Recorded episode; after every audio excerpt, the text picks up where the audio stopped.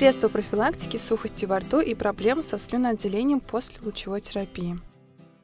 Многие потенциально спасающие жизнь варианты лечения имеют побочные эффекты, которые могут оказать существенное негативное влияние на качество жизни пациента.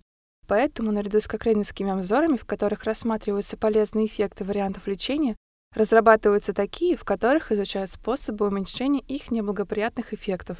В одном из таких обзоров, впервые опубликованном в июле 2017 года, рассматриваются способы защиты слюнных желез во время лучевой терапии.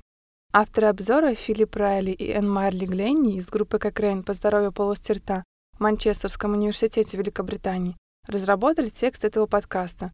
Айла Хагулеева из Казанского федерального университета перевела его на русский язык и расскажет нам о том, что авторы нашли в этом обзоре.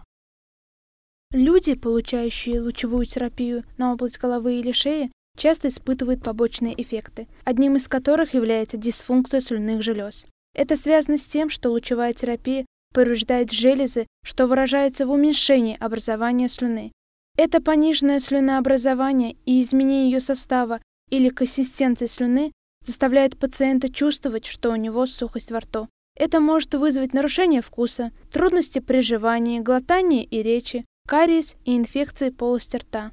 Все это приводит к ухудшению качества жизни, и, к сожалению, дисфункция является постоянной. Авторы разработали этот кокрейновский обзор, чтобы узнать, существует ли эффективное и безопасное медикаментозное вмешательство для предотвращения дисфункции слюнных желез. В качестве дополнения к существующему обзору, в котором рассматривается лечение этого состояния после его развития. И хотя авторы пришли к некоторым обнадеживающим выводам, они также выявили необходимость более стандартизированного подхода к исследованиям в этой области.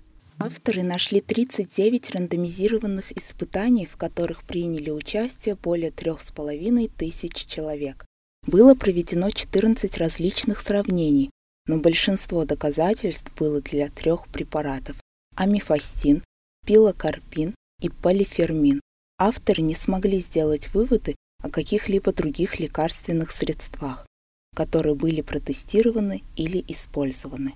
Наиболее обнадеживающими оказались результаты применения амифастина, который уменьшил риск развития сухости во рту средней и тяжелой степени к концу лучевой терапии и в меньшей степени через три месяца после лучевой терапии. Однако неизвестно, сохраняется ли эффект на долгое время, поскольку доказательств пользы по прошествии года после лучевой терапии было недостаточно. И в целом авторы оценили качество доказательства как низкое, поэтому уверенность авторов в результатах ограничена, и они могут измениться с дальнейшими исследованиями.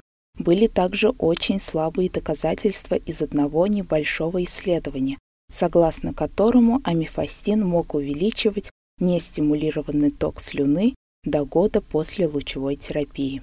Однако амифастин имеет свои собственные нежелательные побочные эффекты, и авторы обнаружили доказательства низкого качества, увеличения частоты рвоты, гипотензии, тошноты и аллергических реакций. Препарат пилокарпин часто используют для лечения дисфункции слюнных желез, но нет доказательств, чтобы предположить, что он эффективен в профилактике этого состояния.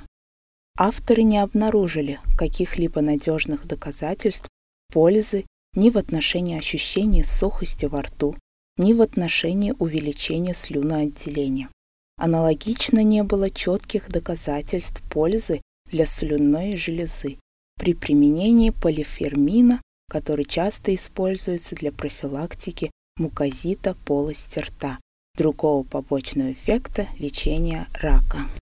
Таким образом, в заключение это стало разочарованием, что несмотря на то, что было обнаружено 39 отдельных исследований, все еще так мало доказательств поддерживающих использование какого-либо одного вмешательства для профилактики дисфункции слюнных желез у людей, получающих лучевую терапию в области головы и шеи.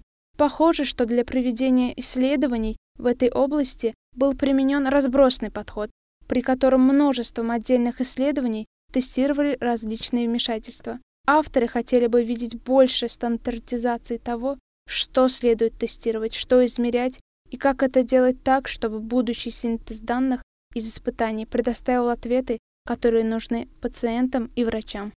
Если вы хотите узнать больше об исследованиях, которые были проведены, следите за будущими обновлениями этого обзора. Если станут доступны дополнительные исследования, и читайте полный кокреневский обзор методов лечения дисфункции слюнных желез. Вы можете легко найти оба обзора в Кокреневской библиотеке. Просто зайдите в Кокреневскую библиотеку и проведите поиск по терминам «дисфункция слюнных желез».